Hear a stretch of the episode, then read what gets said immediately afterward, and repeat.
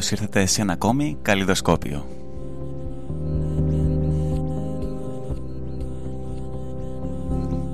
Οι ιστορίες του καλλιδοσκοπίου θα προσπαθήσουν να ξεκαθαρίσουν τον σύνθετο γρήγορο κόσμο των media στον οποίο ζούμε και επιδιώκουν να τον εξηγήσουν, να τον ερμηνεύσουν, να τον ακολουθήσουν, να ανακαλύψουν πώς τα media επηρεάζουν την καθημερινότητα και τις σχέσεις μας.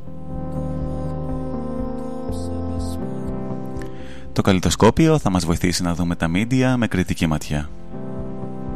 Αν θέλετε να κάνετε ερωτήσεις ή να στείλετε μηνύματα για να ακουστούν ζωντανά στην εκπομπή, επικοινωνήστε στη σελίδα μας στο Media All στο Instagram.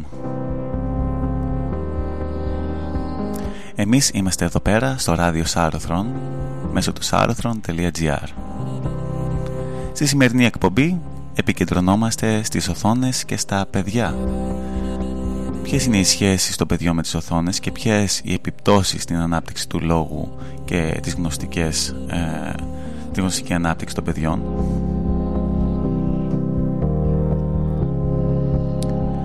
Στη σύγχρονη εποχή των ψηφιακών τεχνολογιών, των γρήγορων καθημερινών και απαιτητικών ρυθμών, οι οθόνες μοιάζουν να έχουν γίνει ένα απόσπαστο κομμάτι της καθημερινότητάς μας.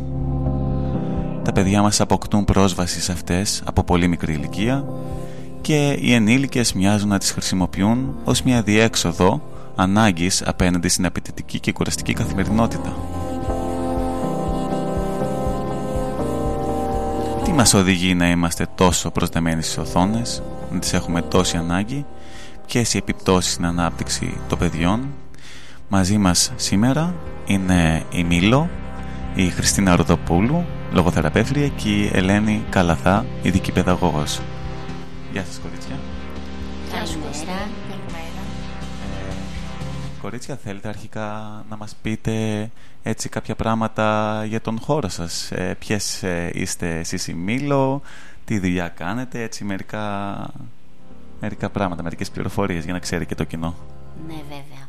Ε, λοιπόν, εγώ είμαι η Χριστίνα Εροδοπούλου, είμαι λογοθεραπεύτρια.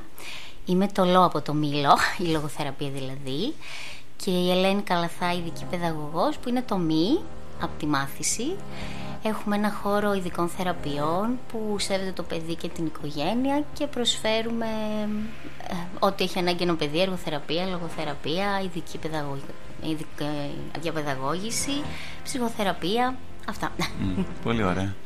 Και εσύ, Ελένη, επικεντρώνεσαι περισσότερο στο κομμάτι της ε, γνωστικής ανάπτυξης, της ειδικής αγωγής, έτσι; Ναι, επικεντρώνουμε στο κομμάτι της μάθησης από την προσχολική ηλικία, από τον υπηαγωγείο ε, που ασχολούμαι με την σχολική ετοιμότητα, μέχρι την αξιολόγηση και από αντιμετώπιση των μαθησιακών δυσκολιών σε μετέπειτα επίπεδο, στο δημοτικό και στο γυμνάσιο. Πάρα πολύ ωραία.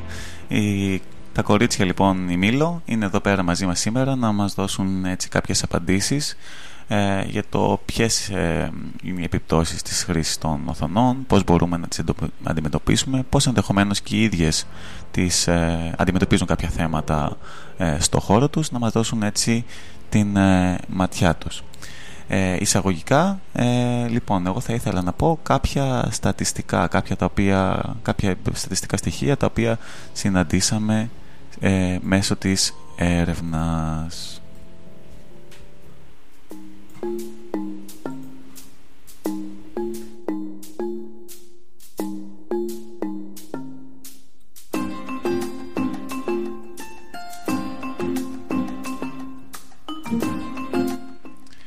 Αμερικάνικη Παιδιατρική Εταιρεία λοιπόν που λέτε προτείνει συγκεκριμένους χρόνους ως προς την έκθεση των παιδιών και συγκεκριμένες ηλικίες. Συγκεκριμένα να πούμε πως ε, ε, σε, στις ηλικίες 0 μέχρι και 18 μηνών ε, υπάρχει, συνιστάται πλήρης αποφύγη της έκθεσης ε, στην οθόνη. Ε, και σιγά σιγά αυξάνεται αυτός ο χρόνος. Από 18 24 μηνών, 2 χρονών δηλαδή έχουμε ελάχιστη έκθεση σε προγράμματα υψηλής ποιότητας κιόλας και αυτό πρέπει λίγο να έχουμε στο νου μας. Είναι σημαντικό τα παιδιά να εκτίθενται σε καλά προγράμματα. Ε, θα το δούμε και παρακάτω αυτό μιλώντας με τα κορίτσια για την ενεργητική και παθητική ε, ουσιαστικά σχέση με τις οθόνες και από 2 μέχρι 5 ετών έχουμε μία ώρα σε προγράμματα πάλι υψηλής ποιότητας. Στις επόμενες ηλικίες μέχρι την εφηβεία μιλάμε για δύο ώρες ανά ημέρα. Είναι καλό λοιπόν να θυμόμαστε και να τηρούμε όσο γίνεται αυτά τα όρια, καθώς όπως θα δούμε παρακάτω, ε, οι επιπτώσεις οι οποίες μπορεί να επισυμβαίνουν στις ζωές των παιδιών και στην ανάπτυξή τους μέσα στον εγκέφαλό τους και ο τρόπος με τον οποίο επιδρούν ουσιαστικά οι ψηφιακές συσκευές και τα κοινωνικά δίκτυα στο νευρικό σύστημα των ανθρώπων είναι τέτοιες που δεν μπορούμε ακόμα ίσως να τις αντιληφθούμε. Ωστόσο εμείς ως παιδαγωγοί, ως ε, λογοθεραπευτές και ειδικοί παιδαγωγοί βλέπουμε κάποιες επιπτώσεις. Να πούμε επίσης κάτι το οποίο έδειξε μια έρευνα ε, που πραγματοποιήθηκε το 2018 ε, το 59% των παιδιών κάτω των 10 ετών έχει πρόσβαση σε ηλεκτρονικές συσκευές. Ε, κάτι το οποίο φυσικά ενδεχομένως να έχει αλλάξει γιατί από το 2018 έχει μεσολαβήσει και η πανδημία. Κορίτσια, εσείς έχετε δει κάποια αλλαγή ενδεχομένως και έχετε να σχολιάσετε κάτι σε αυτά που είπαμε και για την Αμερικανική Παιδιατρική Εταιρεία και για την ε, χρήση των οθονών από τα παιδιά; Ε, νομίζω σίγουρα ότι ο COVID έχει επηρεάσει πάρα πάρα πολύ τη χρήση οθόνης. Ε, νομίζω ότι ακόμα μικρότερες ηλικιακές ομάδες άρχισαν να χρησιμοποιούν την οθόνη ενώ κανονικά μπορεί να μην το έκαναν. Ε, και αυξήθηκε θεωρώ και η διάρκεια. Δηλαδή από μία ώρα σίγουρα έγιναν δύο-τρει. Ναι. Ήταν και ένα διέξοδο και για τους γονείς πιστεύω. το λέω σαν μαμά. Ναι, ναι, ναι, ναι. Ήταν ε, κατανοητό αυτό, αλλά είναι σημαντικά τα όρια. Θα ε, το δούμε και στη συνέχεια αυτό. Δεν ξέρω η Ελένη αν ήθελε να προσθέσει κάτι. Έχεις κάποιο σχόλιο, Ελένη, πάνω σε αυτά. Η δικιά σου εμπειρία στην πανδημία, ποια ήταν; Θα συμφωνήσω με όσα είπατε και όσα είπε και η Χριστίνα. Θεωρώ ότι χρησιμοποίησαν τα παιδιά λίγο περισσότερο οθόνη από όσο πριν την πανδημία. Ε, λόγω των καταστάσεων, του εγκλισμού μέσα στο σπίτι, που δεν μπορούσαν να πάνε στις δραστηριότητές τους. Ε, σίγουρα έχει επηρεάσει την ανάπτυξή τους και το βλέπουμε Ε, αυτή την περίοδο που συναντάμε πολλά παιδιά και εντάξει, οι δυσκολίες στο λόγο υπήρχαν αλλά ίσως είναι λίγο πιο έντονες. Έχει επηρεάσει τη μαθησιακή τους ε, επίδοση γιατί με την τηλεκπαίδευση δεν γινόταν η δουλειά που θα γινόταν ε, διαζώσεις από το σχολείο Οπότε, ναι, προφανώς και έχει αρνητικό αντίκτυπο όλο αυτό στην ανάπτυξή του. Ναι, και ενδεχομένως και αυτά τα στοιχεία τα οποία μας έχει δώσει αυτή η έρευνα της Devil Ελλάς του 2018 να έχουν αλλάξει δραματικά. Πάμε σε ένα διαλυματάκι σε πρώτη φάση και επιστρέφουμε σε λίγο για να κάνουμε τις πρώτες μας ερωτήσεις στα κορίτσια.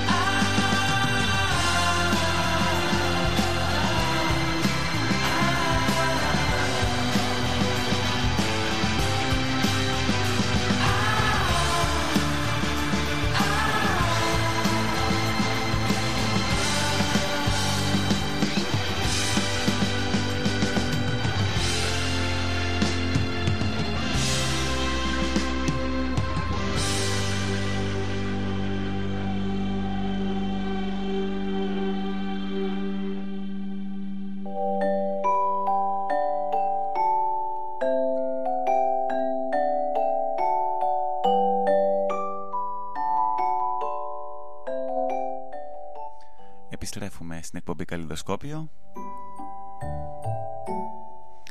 και το θέμα μας σήμερα επικεντρώνεται στις οθόνες και στα παιδιά. Μαζί μας είναι η Μήλο, Ελένη Καλαθά και Χριστίνα Ροδοπούλου και είναι εδώ μαζί μας για να μας πούν κάποια πράγματα για, την, για τις οθόνες, τη χρήση από τα παιδιά, τις επιπτώσεις στην ανάπτυξή τους. Και λέμε να ξεκινήσουμε αυτό το θέμα συζητώντας λίγο για το τι σημαίνει αρχικά έκθεση στις οθόνες και νομίζω ότι τα κορίτσια έχουν κάποια πράγματα να μας πούν. Λοιπόν, ποια θα ξεκινήσει, Χριστίνα... Η Χριστίνα, για πες μας Χριστίνα, τι είναι η έκθεση;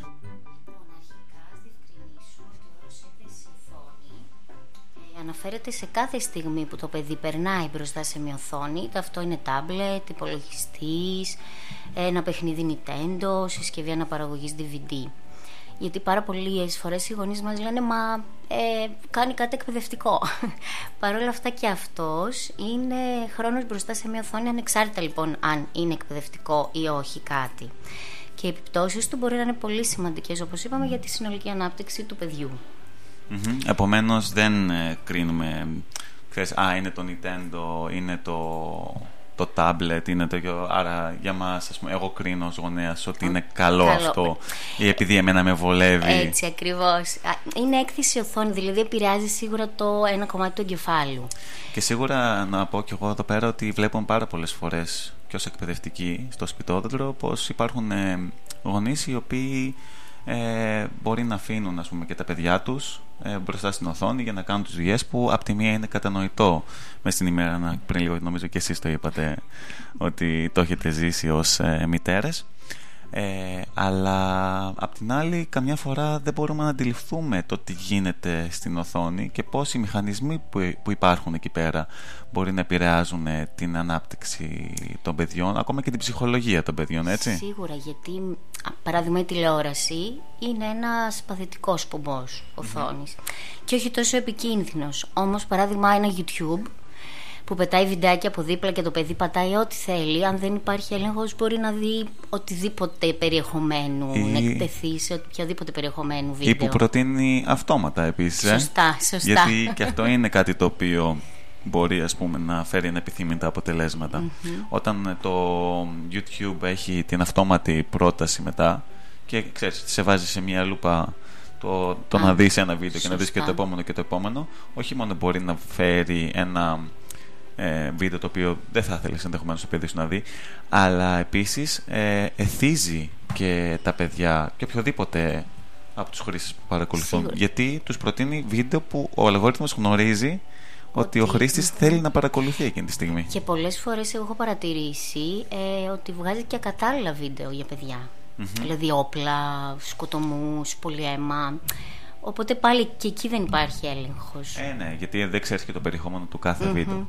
Και νομίζω ότι μας δίνει μια καλή πάσα η Χριστίνα να πούμε λίγο και για την ενεργητική και παθητική ε, θέαση. Ε, θα ήθελες εσύ, Χριστίνα, να ναι, ξεκινήσεις; Ναι, ναι, να συνεχίσω. Για πες μας λίγο κάποια πράγματα. να πει όχι. ε, η διαφορά λοιπόν είναι στο παθητική έκθεση στην οθόνη και στην ενεργητική. Η παθητική είναι απλά κάθομαι μπροστά σε ένα μέσο υπολογιστή, βίντεο, τηλεόραση και απλά παρακολουθώ χωρίς να υπάρχει καμία άλλη επίδραση με αυτό που βλεπω Η ενεργητική από την άλλη αυτό που προτείνουμε λοιπόν στους γονείς είναι να κάθεται με το παιδί αλλά να υπάρχει και μια άλλη επίδραση του γονέα με το παιδί. Δηλαδή, α, τι βλέπεις τώρα σε αυτό το βιντεο τι σου αρέσει σε αυτό το βίντεο, ε, ποια χρώματα σου αρέσουν, σε πιο μικρές ηλικίες βέβαια έτσι.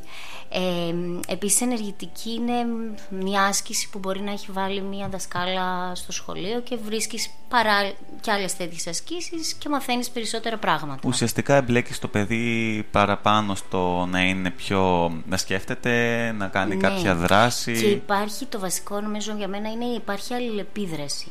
Mm-hmm. Γιατί στην παθητική δεν υπάρχει. Απλά κάθεσαι και παρακολουθείς και μπορεί και να μην βλέπεις και κάποιες στιγμές. Mm-hmm. Ενώ στην ενεργητική υπάρχει αλληλεπίδραση του γονέα ή του εκπαιδευτή ή του φροντιστή με το παιδί. Και αυτό είναι πάρα πολύ σημαντικό να πούμε εδώ πέρα, γιατί ε, πέρα από αυτό που περιγράφουμε πριν, ότι αφήνουμε πολλές φορές τα παιδιά μπροστά στην οθόνη ε, για να κάνουμε εμείς κάποιες άλλες ε, δουλειές, το να είμαστε μαζί τους μας βοηθάει ενδεχομένως να τους εξηγήσουμε και κάποια πράγματα τα οποία βλέπουμε mm-hmm. στις οθόνες. Για παράδειγμα, έστω ότι γίνεται αυτό που περιέγραψες πριν, ότι βλέπουμε κάτι το οποίο είναι λίγο περίεργο, είναι άσχημο. Εκείνη τη στιγμή πρώτον και μπορούμε να το σταματήσουμε όταν είμαστε μαζί με τα παιδιά και γνωρίζουμε τι βλέπουμε. Αλλά άμα δει κάτι το οποίο θα το προβληματίσει, ενδεχομένως θα είμαστε και εμείς εκεί πέρα ενεργά για να, να λύσουμε, τις απορίες του παιδιού, έτσι. Και νομίζω κάποια στιγμή το έχεις αναφέρει σε κάτι που έχεις ανεβάσει στο Media All ότι ρωτήστε τα παιδιά σας γιατί τους αρέσει ο Σνούπι, λέω ένα παράδειγμα. γιατί μπορεί να πάρουμε απαντήσεις, δηλαδή εγώ το έχω κάνει με τη μικρή μου, που μπορεί να μην τις περιμένουμε. Και μετά μπορείς και εκεί να εξηγήσεις ότι και εμένα δεν μου αρέσει γιατί έχει αυτό, ας πούμε. Ναι, ναι, ναι. Το, το λέγαμε αυτό σε μία ανάρτηση που είχαμε κάνει σχετικά με τα κινούμενα σχέδια. Ότι καμιά φορά εμείς κρίνουμε πολύ αυστηρά. Αν ξέρεις, βλέπεις ε, το Snoopy βλέπεις το, την, πώς λέγεται, την Dora, την μικρή εξερευνήτρια, την η, τα, τα Paw την Πέπα. Και μας φαίνονται λίγο χαζά να το πω. Ε, αλλά τα παιδιά εκεί πέρα βρίσκουν ένα ενδιαφέρον. Είναι ίσως έξω από τη δικιά μας κουλτούρα πλέον και είναι περισσότερο στην κουλτούρα των παιδιών. Συμφωνώ. Απλά να μπεις στη διαδικασία να ρωτήσεις, ε, νομίζω θα μάθεις πολλά περισσότερα και μπορείς να βοηθήσεις και εσύ και να πεις πράγματα. Mm-hmm. Παράδειγμα, δεν μου αρέσει αυτό που κάνει αυτός ο ήρωας. Mm-hmm. Θες να το συζητήσουμε, Ναι, ναι. Άμα κάνει το οποίο, αν είναι η Πέπα π.χ. και κάνει κάτι το οποίο δεν είναι έτσι πολύ σωστό, και εσύ μπορείς εκεί πέρα, σαν γονέας, σαν. Να παρέμβω και να πω τη γνώμη μου. Ακριβώς.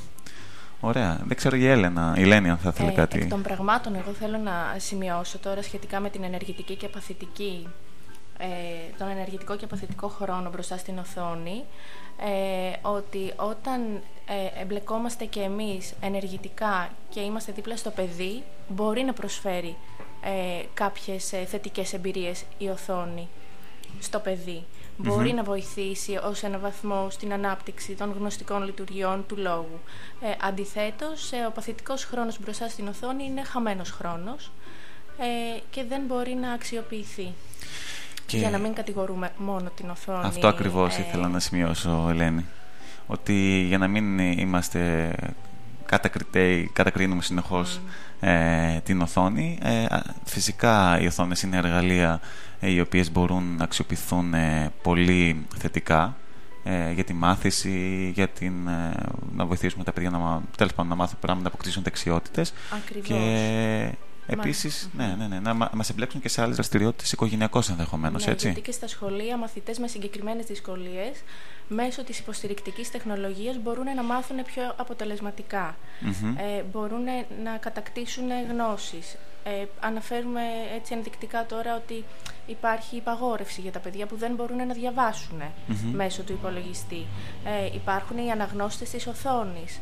Ε, κάποια site μπορεί και τα περισσότερα, αν δείτε, έχει κάποιες, ε, κάποια επιλογή για τα άτομα με ειδικές ανάγκες ή ακόμα και με δυσλεξία όπου μεγαλώνουν τα γράμματα για να μπορούν να διαβάσουν και να περιηγηθούν ε, στην ιστοσελίδα. Ή για να, να σου διαβάζει και ο ίδιος υπολογιστής ουσιαστικά. Τι, αν, αν δεν έχεις όρεξη, ας πούμε, αν είσαι τυφλός, σου περιγράφει τι βλέπεις εκείνη τη στιγμή. Ακριβώς. Υπάρχουν προγράμματα για τη βελτίωση κειμένων και γραφικών.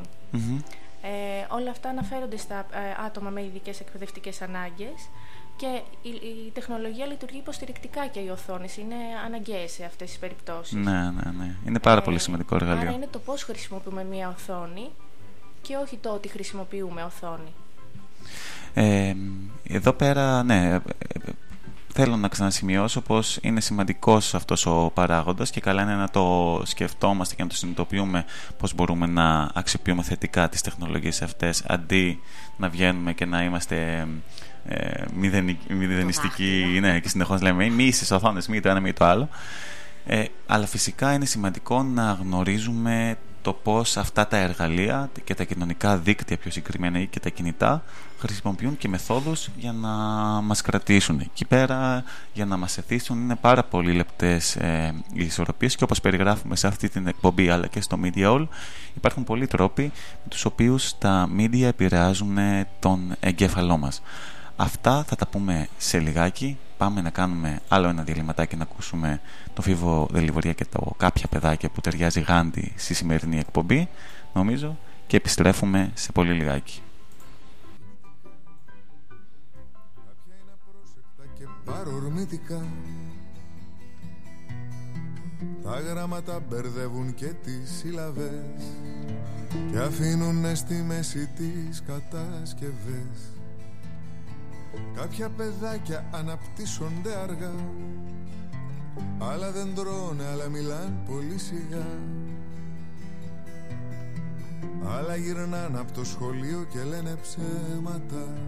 Και άλλα τα έχουν καταστρέψει τα πενέματα. Όλα όμως κάποτε μετριούνται με τους άλλους. Όλα μια μέρα προσποιούνται τους μεγάλους Όλα ελπίζουν πως θα έρθει αυτός ο άγνωστος. Από τη χώρα που κανείς δεν είναι αρρώστος Ναι όλα κάποτε μαθαίνουν για το αντάλλαγμα.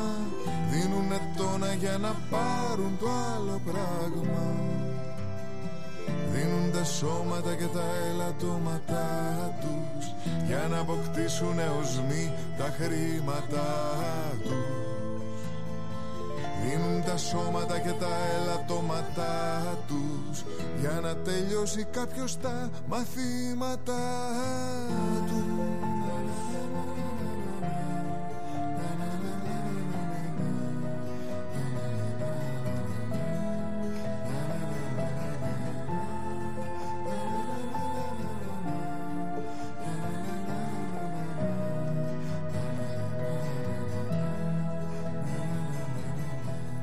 Κάποια παιδάκια τραυματίζονται συχνά.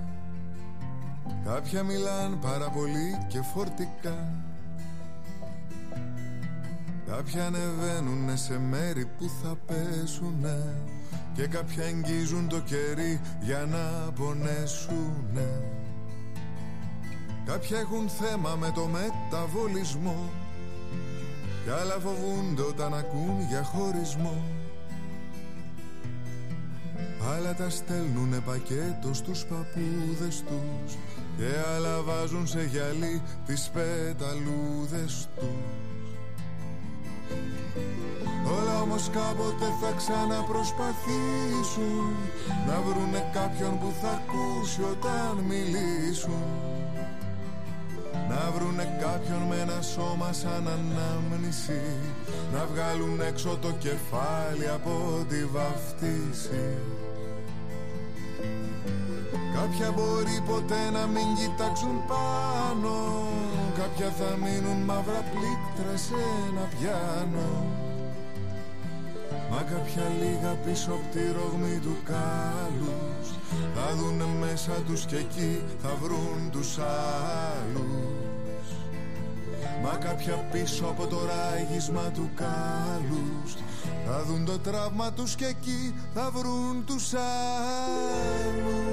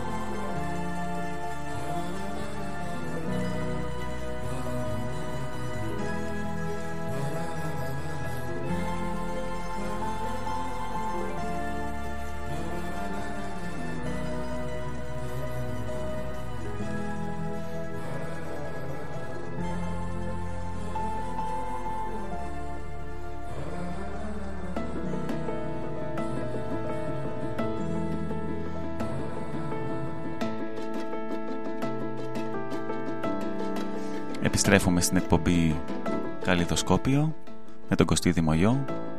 Στην παρέα μας σήμερα είναι η Χριστίνα Ροδοπούλου και η Ελένη Καλαθά από της Μήλο.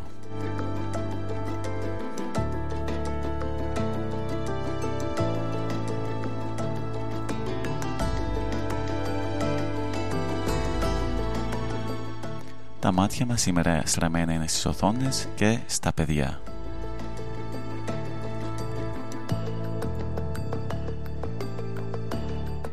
Και πριν ε, αναφερθούν τα κορίτσια έτσι σε κάποιες σημαντικές ε, πληροφορίες που σχετίζονται με την εμπειρία τους ε, μέσα από το Μήλο να πούμε και μερικά πράγματα για το πως τα media, οι οθόνες, τα social media απασχολούν τα παιδιά.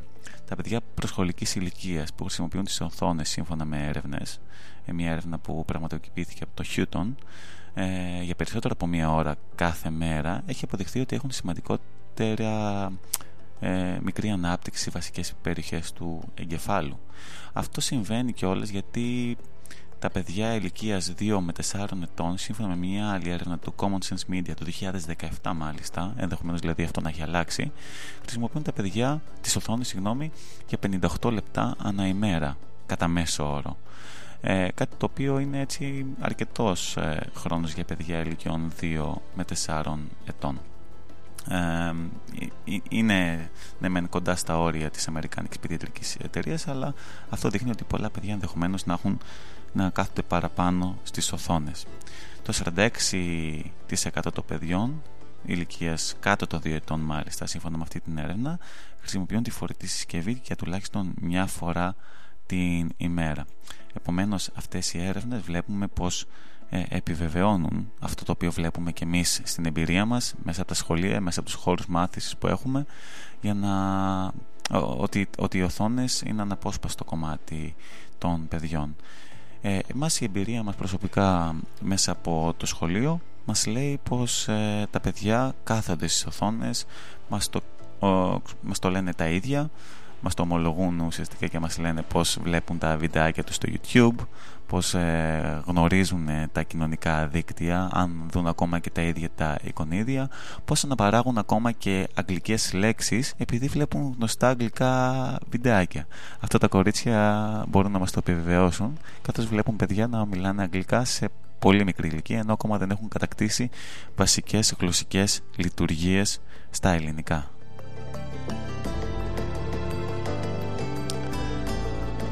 Θα στραφώ τώρα εδώ πέρα στην Ελένη να μας πει έτσι μερικά πράγματα και για αυτήν την έρευνα του Χιούτον γιατί νομίζω ότι είναι κατάλληλη για να μας πει για αυτά ε, και για το πώς ε, ο εγκέφαλος των παιδιών κάτω των 2 και 3 ετών επηρεάζεται ουσιαστικά από τις οθόνες. Ελένη. Ε, όπως ανέφερες με την έρευνα του, για την, με την έρευνα του Χιούτον που έχει γίνει ε, εκτιμήθηκαν οι γνωστικές ικανότητες των παιδιών 47 παιδιών ε, συγκεκριμένα ε, και έπειτα έγινε μαγνητική τομογραφία σε αυτά τα παιδιά. Η εκτίμηση της μαγνητικής τομογραφίας είναι ότι είχε αλλοιωθεί η δομική ακαιρεότητα της λευκής ουσίας στον εγκέφαλό τους. Κάτι, τι σημαίνει λοιπόν αυτό η δομική ακαιρεότητα της λευκής ουσίας; Επηρεάζεται κάπως ο, ο εγκεφαλός τους, ας πούμε, η ανάπτυξη των παιδιών ή κάποιες έτσι, γνωστικές λειτουργίες; Φάνηκε λοιπόν ότι μέσα και από την ίδια την έρευνα αλλά και από άλλες ότι η έκθεση για πάνω από δύο ώρες έχει συνδεθεί με χαμηλές επιδόσεις στην αναγνωση στην κατανόηση κειμένου, στην αριθμητική ε, αλλά και στην επικοινωνία, στις κινητικές δεξιότητες, ε, στη συγκέντρωση και στη διατήρηση της προσοχής τους ε, καθώς και στη γνωστική και συναισθηματική τους ανάπτυξη. Επομένως βλέπουμε ότι μπορεί να επηρεάσουν αυτές τις συσκευές και η έκθεση από πολύ νωρίς στο να μαθαίνουν τα παιδιά, στο να μιλούν ίσως ε, σωστά ή στο να έχουν ε, σωστή ρύθμιση των συναισθημάτων τους και κατανόηση, έτσι. Σωστά. Και για να γίνει λίγο πιο κατανοητό το γιατί συμβαίνει ε, όλο αυτό, ε, πρέπει να πούμε για την ανάπτυξη του, του εγκεφάλου και για τα πέντε πρώτα χρόνια της ζωής μας, τα οποία είναι πάρα πολύ σημαντικά στην ανάπτυξη του εγκεφάλου μας. Ε, αρκεί να αναφέρουμε ότι μέχρι το πρώτο έτος της ζωής μας το μέγεθος του εγκεφάλου μας διπλασιάζεται. Μέχρι τα τρία πρώτα χρόνια έχει αναπτυχθεί κατά το 80% και μέχρι τα πέντε έτη μας ε, έχει αναπτυχθεί μέχρι, ε, κατά το 90%. Άρα, με αυτό που αναφέρουμε, ε, θέλουμε να, να δώσουμε σε όλους τους ακροατές και στους γονείς ε, να γίνει κατανοητό πόσο σημαντικό είναι τα πέντε πρώτα χρόνια της ζωής ε, των παιδιών μας να προσπαθήσουμε ε, να μην τα εκθέτουμε ε, ανεξέλεγκτα μπροστά σε μια οθόνη, γιατί αυτό δεν μπορεί να τους προσφέρει τίποτα καλό, τίποτα θετικό. Ε, το σαν γίνεται ενεργητικά, ε, σωστά. πριν. Η Αμερικάνικη Παιδιατρική Εταιρεία, όπως ανέφερες, μέχρι τα δύο πρώτα χρόνια α, συστήνει την ε, καθόλου να μην κάθονται με την αποφυγή ναι, της πριν, ε, πριν τον μπέρδεψα λίγο εγώ, είπα για τα αλλά ουσιαστικά αυτό που έδειξε η έρευνα τα 58 λεπτά είναι εκτός των συστάσεων της Αμερικανικής Παιδιατρικής Εταιρείας. Σωστά. Και αυτό γιατί σε ένα παιδί δύο ετών ε, δεν μπορεί να προσφέρει τίποτα η οθόνη αυτό που βλέπει μόνο και κατανοεί είναι οι γρήγορες εναλλαγές των χρωμάτων, των ηχων των εικόνων. Δεν μπορεί να κατανοήσει το περιεχόμενο. Δεν μπορεί να του προσφέρει κάτι. Ε, μόνο υπερδιέγερση, υπερδιεγείρεται ο εγκεφαλός του και μετά καθώς κλείνουμε την οθόνη ε, ε, τα παιδιά βλέπουμε ότι είναι υπερκινητικά, δεν μπορούν να ελέγξουν τα συναισθήματά τους, έχουν εκρήξεις, ε, θυμού, ε, όλο, τα tantrums που κάνουν επηρεάζουν την οθόνη. Είναι, μπορεί να πηγάζουν για την οθόνη. Σωστά. Ε, αυτό το οποίο θα ήθελα να συμπληρώσω και με βάση κάποια α, έτσι, στοιχεία που έχουμε βγάλει και στο Media All και να επιβεβαιώσω και αυτά τα οποία λέει και η Ελένη είναι πως υπάρχει μειωμένη διάρκεια προσοχής και εστίασης ε, από τα παιδιά, καθώς οι οθόνε παρέχουν μια συνεχή διέργερση και απόσπαση της προσοχής. Ε, επηρεάζονται επίσης οι κοινωνικές και συναισθηματικές τους δεξιότητες.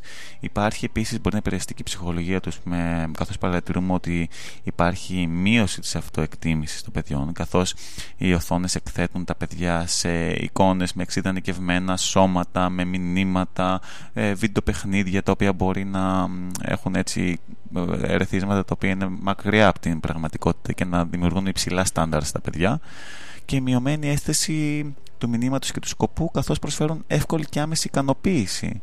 Λέγαμε πριν εδώ πέρα με τα κορίτσια πως ε, βλέπουν τα παιδιά κάποια κινούμενα σχέδια μας περιέγραφε και η Χριστίνα κάτι το οποίο έβλεπε η κόρη της και έλεγε η κόρη της είναι κάτι πάρα πολύ απλό. Ναι, είναι πολύ απλό, αλλά ίσως και τα κινούμενα σχέδια τα οποία προβάλλονται πλέον ε, το, τα βιντεάκια στο YouTube, τα, τα, ίδια τα κοινωνικά δίκτυα με τη δομή τους να είναι έτσι απλά φτιαγμένα έτσι ώστε να ικανοποιούν την, ε, ε, την ευχαρίστηση των παιδιών. Ότι ξέρεις, παίρνω μια ευχαρίστηση παίρνω ένα ερέθιμο το οποίο μου προσφέρει μια επιβράβευση. Και αυτό έχει να κάνει και πάρα πολύ και με την με την ίδια τη φύση μας και τον, τη λειτουργία του εγκεφάλου καθώς με την τοπαμίνη παίρνουμε πάρα πολύ εύκολα ερεθίσματα ε, τα οποία μας επιβραβεύουν και νιώθουμε αυτή την αίσθηση. Το παιδί δεν μπορεί να το κατανοήσει εύκολα, όταν εμείς δεν μπορούμε να το κατανοήσουμε αυτό. Τώρα ε, ένας εγκέφαλος όπως αυτός του παιδιού ενδεχομένως να, να, να μπορεί να επηρεαστεί. Χριστίνα, τι θέλεις να συμπληρώσεις; Ναι, συγγνώμη.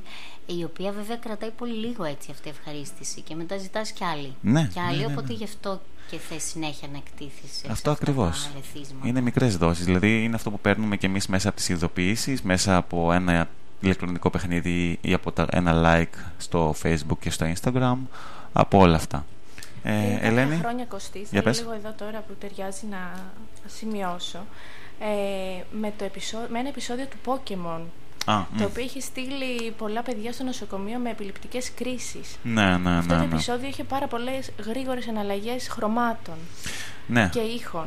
Ας το αναφέρουμε έτσι και ως περιστατικό που το οποίο έχει αυτό, πράγματι συμβεί. Αυτό είχε γίνει όντως στην Ιαπωνία πριν 20 βάλε χρόνια. 20 χρόνια με ένα επεισόδιο του Pokemon, ναι. Ε, το οποίο έτσι λίγο τώρα αναφέρεται και στο διαδίκτυο, στο απαγορευμένο επεισόδιο. ε, Λόγω της, των επιπτώσεων. Ναι, ναι, ναι. Και όντως υπήρχαν παιδιά τα οποία επηρεάστηκαν ε, μέσω ε, μέσα αυτού του επεισοδίου και είναι σημαντικό εδώ πέρα να κατανοήσουμε και πώς οι ίδιες οι εταιρείες ή τα προϊόντα τα ψηφιακά τα οποία παράγουν τέτοιο υλικό ε, πρέπει να έχουν κάποια στάνταρ και αυτό συμβαίνει δηλαδή πλέον αν πας να πάρεις ένα παιχνίδι αν ε, κινδυνεύεις από επιληψία ε, πλέον σε προειδοποιεί. Σου λέει ότι ξέρεις κάτι, αυτό το βίντεο παιχνίδι έχει ε, πολλές συναλλαγές ε, εικόνων. εικόνων. Οπότε καλά είναι να, καλό θα ήταν να μην το πάρεις εσύ. Πάντα υπάρχει αυτή η προειδοποίηση, έτσι ώστε και τα άτομα τα οποία κινδυνεύουν να πάθουν κάποια κρίση, να αποφεύγουν κάποια συγκεκριμένα προϊόντα. Και ενδεχομένως και αυτές οι εταιρείες να παίρνουν και τα μέτρα τους πλέον. Ε, το ίδιο βέβαια είναι καλό να συμβαίνει και με τα κοινωνικά δίκτυα, με άλλα μέτρα τα οποία θα μπορούσαν να πάρουν, τα οποία μπορούμε να τα αναφέρουμε και αργότερα, γιατί υπάρχουν και κάποιες εξελίξεις τελευταία. Να το πω αργότερα μέσα στην εκπομπή, ε, οι οποίε επισυμβαίνουν αυτή τη στιγμή στην Αμερική. Τώρα, Ελένη, θα ήθελε να μας συμπληρώσεις κάτι άλλο έτσι με την ανάπτυξη του εγκεφάλου ή με το πώς μπορούν να μας επηρεάσουν, να επηρεάσουν τα παιδιά οι οθόνες; Ε, νομίζω αναφερθήκαμε στα πιο σημαντικά. Θέλω να συμπληρώσω μόνο ότι κατά τα πέντε πρώτα χρόνια ε, της ζωής μας, σχετικά με την ανάπτυξη του εγκεφάλου μας, δημιουργούνται ένα εκατομμύριο συνάψεις ανά δευτερόλεπτο. Άρα ας έχουμε αυτό στο μυαλό μας ε, για το πώς ε, αναπτύσσεται ο εγκέφαλος και τι ερεθίσματα θα πρέπει να προσφέρουμε στα παιδιά μας. Σωστά.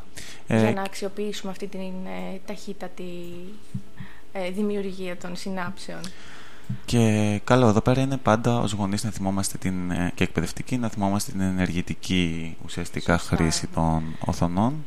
Και ε. ό,τι δουλειά μπορεί να γίνει ουσιαστική και όση υπομονή μπορούμε να κάνουμε ε, είναι αυτά τα πέντε πρώτα Μετά, αν, αν γίνει σωστή δουλειά, ό,τι σπέρνεις θερίζεις. Αν στα πέντε πρώτα χρόνια της ζωής ε, φερθείς ή μάλλον ε, βοηθήσεις το παιδί να αναπτύξει το, τον εγκέφαλό του ε, κατά το μέγιστο ε, ανάλογα αποτελέσματα θα έχεις από τα πέντε έτη και μετά.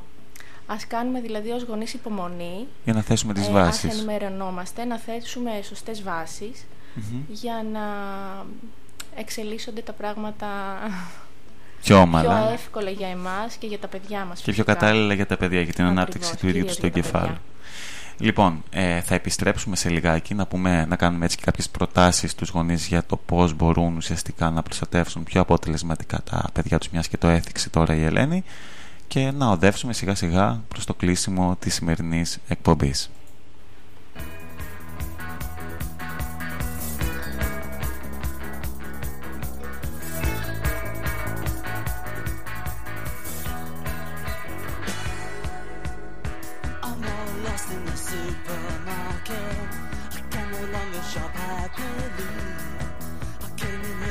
special.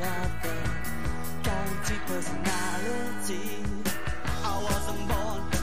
pictures I fell out. Nobody seemed to notice me.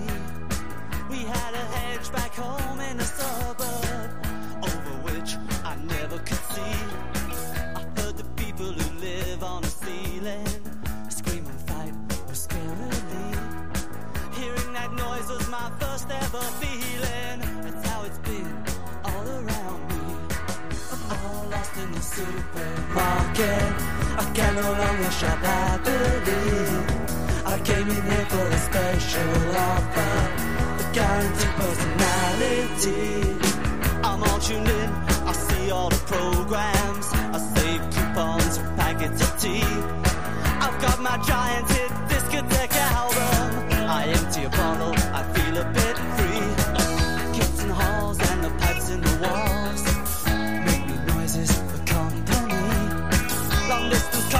make long distance calls. And the silence makes me lonely. Now lost in the supermarket. I can no longer shop happily. I came in here for the special offer. A guaranteed personality. It's not here.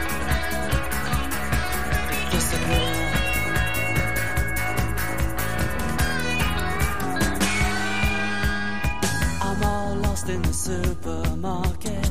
I can no longer shop happily. I came in here for the special offer. Guaranteed personality. I'm now lost in the supermarket. I can no longer shop happily. I came in here for a special offer. Guaranteed personality. I'm all lost.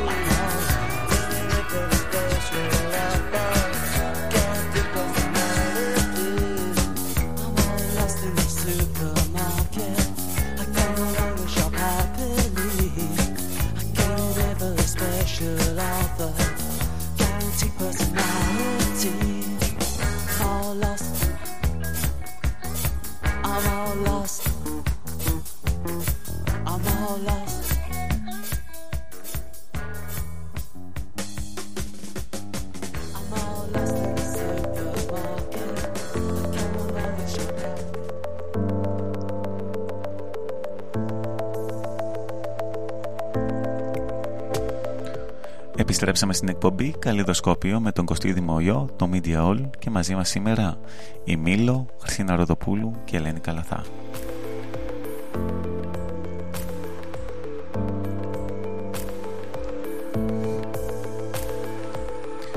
Συζητούσαμε πριν από λίγο για τις γνωστικές επιπτώσεις ε, της χρήσης των οθονών σε πολύ μικρή ηλικία από τα παιδιά. Ένα τεράστιο ζήτημα στην εποχή μας το βλέπουμε πάρα πολύ έντονα ε, ως εκπαιδευτικοί, ως γονείς, ως ε, εδώ πέρα τα κορίτσια ειδικοί σε μαθησιακά θέματα και θα θέλαμε σε αυτό το σημείο φυσικά να επικεντρωθούμε και στην ανάπτυξη του λόγου πριν σας κάνουμε και κάποιες προτάσεις για το πώς μπορείτε να βοηθήσετε τα παιδιά. Χριστίνα, θα ήθελες να μας πεις λίγο εσύ μέσα από τη δουλειά σου τι παρατηρείς, τι επιπτώσεις υπάρχουν ως προς την ανάπτυξη του λόγου; Ναι, φυσικά.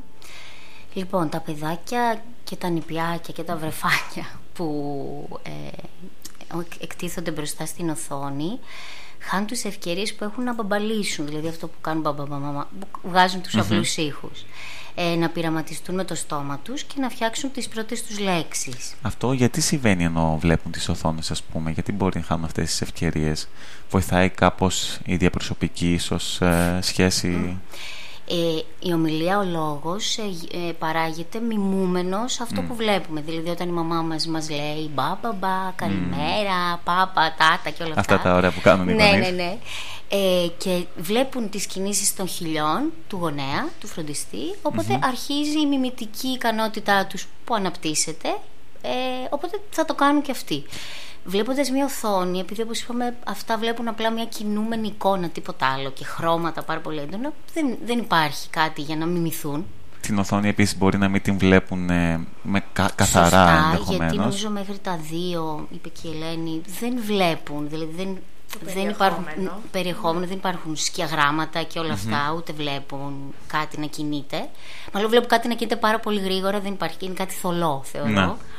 Ε, οπότε δεν υπάρχουν κάτι να μιμηθει Δηλαδή δεν υπάρχει κάτι για να υπάρχει αλληλεπίδραση μαζί του και έτσι παγώνει. Οπότε είναι σημαντικό να προσφέρουμε στο παιδί τέτοιες από το να το εκθέτουμε επί ώρες ναι. επί ωρών μπροστά σε μια οθόνη. Και το πιο σημαντικό, χάνει ώρες παιχνιδιού.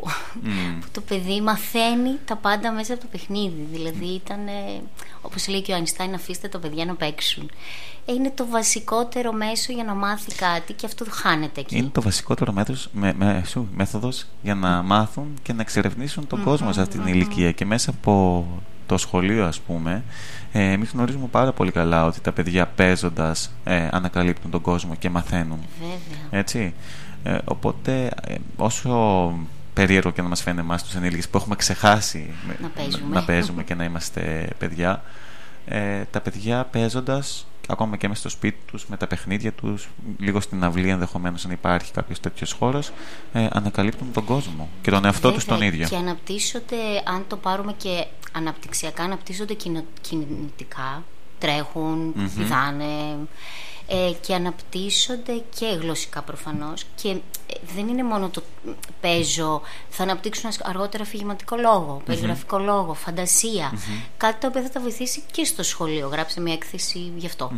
Εσύ Ελένη βλέπεις ουσιαστικά περιπτώσεις παιδιών οι οποίες μπορεί να έχουν ε, εκτεθεί ε, σε οθόνες. Συγγνώμη, και, και η Χριστίνα, όποια από τις δύο μπερδεύτηκα λίγο, το όχι. Βλέπετε κορίτσια ε, περιπτώσεις παιδιών που μπορεί να μην έχουν αναπτύξει κάποιες από αυτές τις δεξιότητες που περιέγραψε τώρα η Χριστίνα. Δηλαδή, μπορεί να στερούνται αφηγηματικού λόγου, μπορεί να στερούνται ε, ίσως κάποιων δεξιοτήτων γλωσσικών να μην προφέρουν κάποια γράμματα ενδεχομένως σωστά. Παρατηρείτε στη δουλειά σας τέτοιες περιπτώσεις; Ε, φυσικά και τα παρατηρούμε. Εγώ αυτό που παρατηρώ και θα το γενικεύσω λίγο ε, είναι ότι ένας, μόλις γεννιόμαστε πηγαία θέλουμε να μάθουμε και να εξερευνήσουμε, να ανακαλύψουμε τον νέο κόσμο στον οποίο έχουμε Ε, αυτή η σπίθα της μάθησης όμως πρέπει να διατηρηθει και θα πρέπει να καλλιεργηθεί από τους γονείς, από τους εκπαιδευτικούς, θα πρέπει να ενισχυθεί από όλα τα πλαίσια. Ε, η οθόνη τι κάνει σε όλο αυτό, ε, μας ε, καθυλώνει σε έναν καναπέ, σε μια καρέκλα, ε, σβήνει εντός εισαγωγικών αυτή την πηγαία ανάγκη που έχουμε. Τη σπίθα που είπες. Τη σπίθα που έχουμε, ναι, να εξελιχθούμε, να εξερευνήσουμε. Και άρα αυτό που βλέπουμε εμείς ε, στην μετέπειτα πορεία των παιδιών και στη σχολική και στην προσχολική είναι ότι δεν τους ενδιαφέρει τίποτα πέρα από την οθόνη. Αυτό είναι το θλιβερο για μένα. Ότι θα δούνε παιχνίδια, επιτραπέζια και μη και δεν θα βρουν κανένα ενδιαφέρον σε αυτό. Ε, δεν θέλουν να εμπλακούν. Στο μόνο που βρίσκουν χαρά ε, είναι η οθόνη.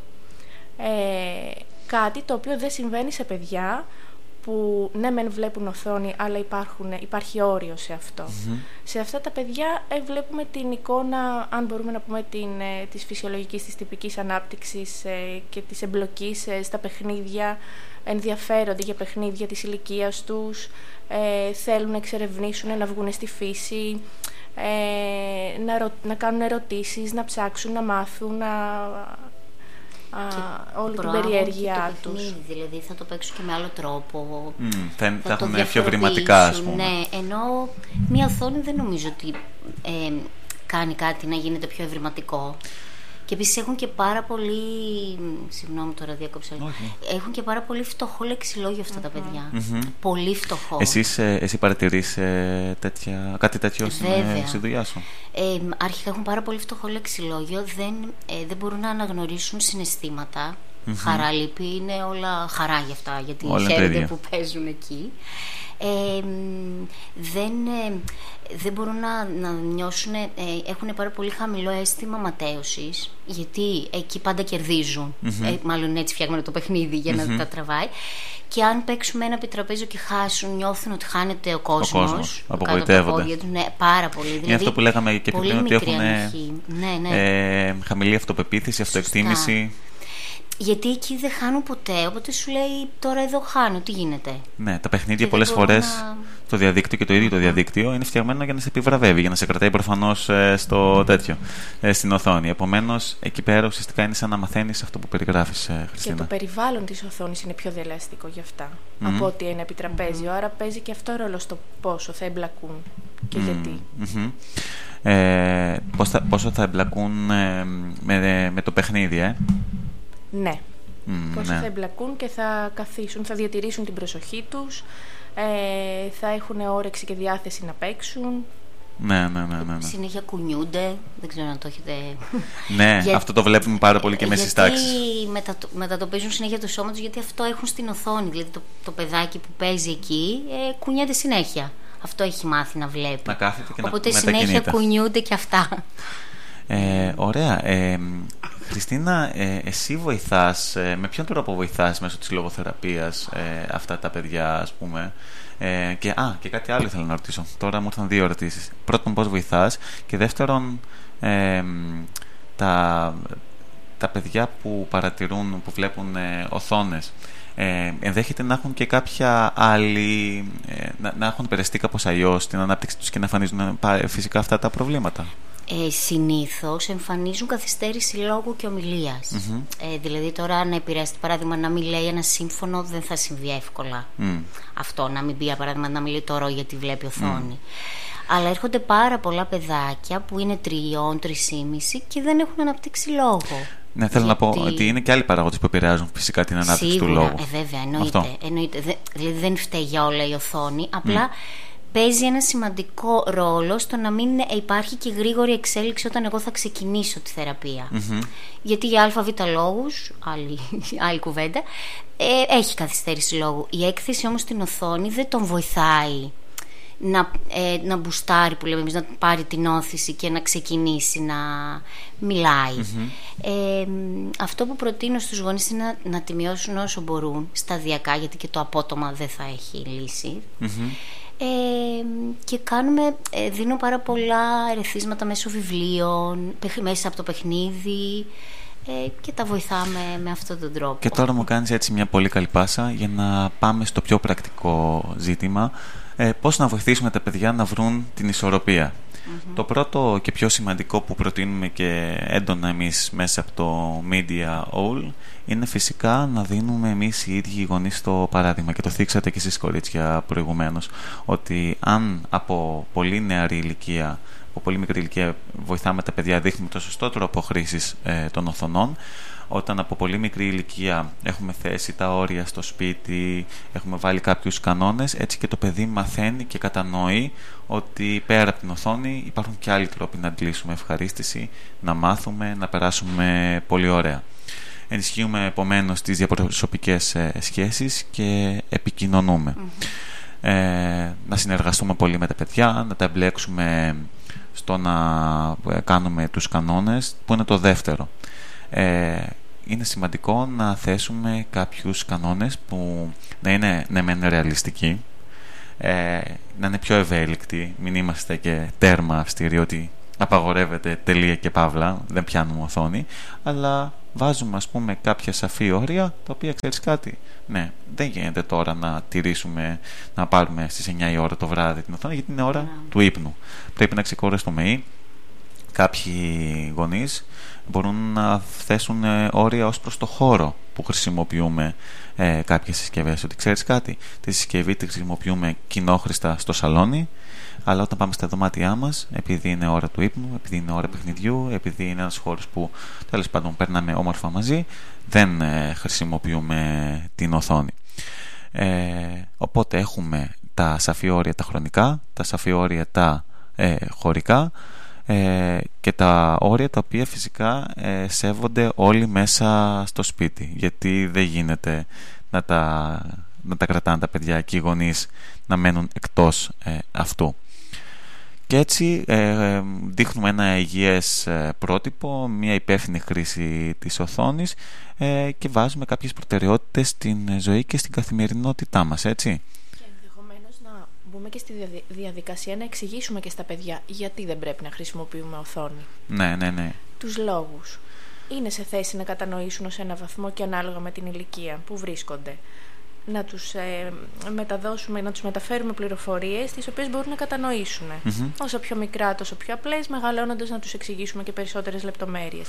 Για να γνωρίζουν γιατί δεν πρέπει να χρησιμοποιούν όλη την ε, μέρα και ανεξέλεγκτα οθόνη. Ή το επόμενο που θα έλεγα, για να μην ε, βλέπουν περιεχόμενο το οποίο ξέρεις, να μην είναι κατάλληλο για την ηλικία τους, να είναι βίο, να τους επηρεάζει συναισθηματικά ε, γενικότερα να θέσουμε κάποια όρια για το τι ε, είναι κατάλληλο για τα παιδιά και αυτό που περιγράφει η Ελένη σταδιακά θα συμβεί. Δηλαδή όταν από πολύ μικρή ηλικία το εξασκείς ε, το παιδί σε, στο τι είναι κατάλληλο για να βλέπει σε, μετά τα 5, 6, 7, 8 εκεί πέρα θα φτάσει σε μια ηλικία ενδεχομένως να εξηγήσεις ε, για τη σεξουαλική αγωγή, γιατί πλέον τα παιδιά από μικρή ηλικία εκτίθενται ας πούμε, σε κάποιες εικόνες, σε κάποια αριθίσματα που μπορεί ενδεχομένως να τραυματίσουν και ψυχικά από, από πολύ νωρίς και να καταλάβουν ε, πώς μπορούν να προσέξουν κάποια πράγματα ή να τα κατανοήσουν φυσικά ε, καλύτερα. Γιατί κάποιοι έφηβοι από πολύ μικρή ηλικία μπαίνουν απότομα σε έναν κόσμο που είναι πολύ ε, σκληρός και μπορεί να τους ε, τραυματίσει. Και φυσικά να τους εξηγήσουμε και για τα πρότυπα τα οποία το διαδίκτυο με αυτά είναι πολύ ε, είναι, είναι γεμάτο με ψεύτικα πρότυπα, ψεύτικες προσδοκίες, εικόνες οι οποίες μπορούν να επηρεάσουν τα παιδιά και να τους δημιουργήσουν και αυτό το αίσθημα της ματαιότητας το οποίο ε, περιγράψαμε πριν από λίγο. Λοιπόν, ε, τώρα δεν ξέρω κορίτσια αν θα θέλετε εσείς να συμπληρώσετε κάτι ως προς τις προτάσεις που ε, έχουμε, έχουμε πει. Ε, εμείς μέσω του Media All ε, συνεχώς ανεβάζουμε τέτοιου είδους προτάσεις. Προσπαθούμε να ευαισθητοποιήσουμε τους γονείς. Εσείς τι θα συμβουλεύατε σε κάποιους γονείς οι οποίοι έρχονται και σας λένε ξέρεις κάτι ε, αυτό έχουμε αυτό το θέμα. Ε, συμφωνείτε με αυτά έχετε να προσθέσετε κάτι παραπάνω Το πιο δύσκολο είναι για εμάς τους γονείς τους ίδιους να μπορέσουμε να αντέξουμε, να μην δώσουμε οθόνη, γιατί κακά τα ψέματα είναι πολύ βοηθητικό. Μμμ. Ε, μας λύνει τα χέρια. Είτε όταν είμαστε σπίτι και θέλουμε να κάνουμε δουλειές, ε, ακούμε να μας λένε, είτε όταν πηγαίνουν έξω για ένα φαγητό και θέλουν να το απολαύσουν, δίνουν την οθόνη για να είναι ήσυχο το παιδί. Ε, εγώ αυτό που θέλω να πω από την πλευρά μου και από την εμπειρία μου είναι ότι όταν ε, θες να κάνεις δουλειές στο σπίτι, μπορείς να εμπλέξεις το ίδιο το παιδί στις ε, δουλειές του σπιτιού. Μμμ. Στο πλαίσιο που μπορεί. Ναι, δηλαδή στο να πάρουν μαγείρεμα. ένα δώσ' πιάτο του- κάπως, ένα πυρουνάκι να το γυαλίσουν. Ακριβώς. Στο, μαγειρεύουμε, ε, ας εμπλέξουμε και το παιδί, ας του δώσουμε την ντομάτα να την εξερευνήσει, να τη μυρίσει. Θα γίνει ένας κακός χαμός στον πάγκο της κουζίνας, αλλά δεν πειράζει.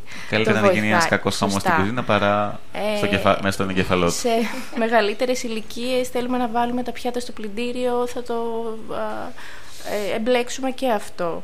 Και το παιδί. Ε, φέρει μου σε παρακαλώ τα ποτηρια φέρει μου σε παρακαλώ τα κουτάλια, να τα βάλουμε μαζί και έτσι νιώθουν και μ, πολύ πιο ωραία ότι προσφέρουν. Ε, όταν βγαίνουμε για φαγητό, ας τους δώσουμε να παίξουν με τα αλάτια, το πιπέρι. θα έχουν λίγες κουβαλήσουμε απώλειες, παιχνίδι. ναι, θα κουβαλήσουμε παιχνίδια, να έχουμε μία τσάντα ε, για τις ε, εξωτερικές, ε, όταν βγαίνουμε έξω, που έχει παιχνίδια κατάλληλα για να απασχοληθούν. Ε, υπάρχουν λύσεις, Ή να, υπάρχουν κάνουμε, τρόποι. ή να βγούμε έξω και να γυμναστούμε, να κάνουμε μια βόλτα. Σωστά. Ή Ε, να, τα να προτι- περπατήσουμε. προτρέψουμε να παίξουν άλλα παιδάκια που είναι εκεί στο χώρο και να δημιουργήσουν και φιλίες, σχέσεις. Να τους να δώσουμε αναπτύσσει ουσιαστικά τελικά την κοινωνικότητά ένα κίνητρο. τους. Ναι. Ναι. Θέλουμε να πούμε ότι υπάρχουν τρόποι να μένουν ήσυχα και να απασχολούνται και να περνάνε και εκείνα καλά χωρίς τις οθόνες. Τέλεια. Χριστίνα, δεν ξέρω, εσύ ήθελε να προσθέσεις κάτι σε αυτά που Όχι, πήγε η Ελένη; νομίζω είναι Νομίζω πολύ ότι καλυμμένη. είπαμε. ναι.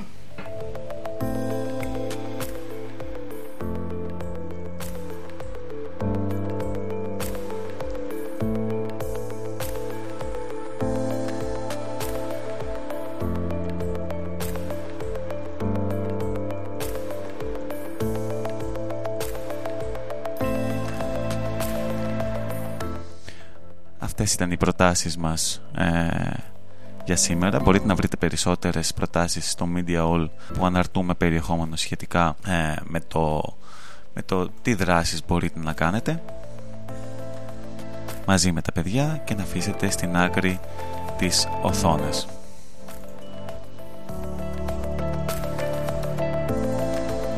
Φυσικά, για ό,τι θέλετε, μπορείτε να επικοινωνήσετε και με τη Σμήλο. Έχουν και σελίδα στο Instagram. Ε, την ιστοσελίδα τους κορίτσια. Πώς είναι η ιστοσελίδα σας, Μήλο, μήλο.gr; Μιλοθέραπη. Μιλοθέραπη. Μιλοθέραπη στο Instagram και έχετε και ιστοσελίδα website, φαντάζομαι, έτσι. Ε, το οποίο είναι, θα το βρείτε γράφοντας Μήλο στο Google. Ε, mi.lo μπορείτε να βρείτε τα κορίτσια ε, και να εξερευνήσετε την ιστοσελίδα τους, να βρείτε έτσι ενδιαφέρον περιεχόμενο και αν θελήσετε να επικοινωνήσετε και μαζί τους τηλεφωνικά. Ναι. Ποιο είναι το τηλέφωνο 2310 250545 και τα γραφεία τους βρίσκονται; Εγνατίας 106. Εγνατίας 106, εδώ πέρα στο κέντρο της Θεσσαλονίκης.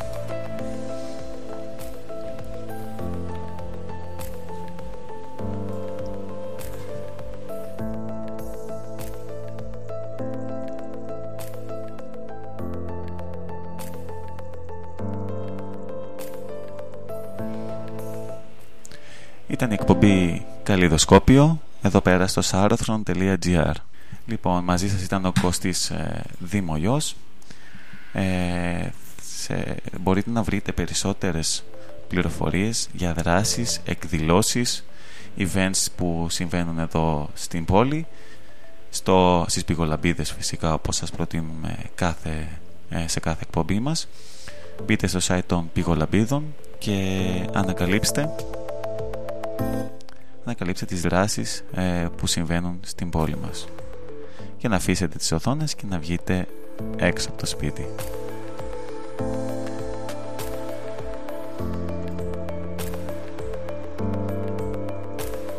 Ελπίζουμε αυτά τα οποία σας είπαν σήμερα και οι Μήλο να τα βρήκατε χρήσιμα και να τα ε, αξιοποιήσετε στην καθημερινότητά σας.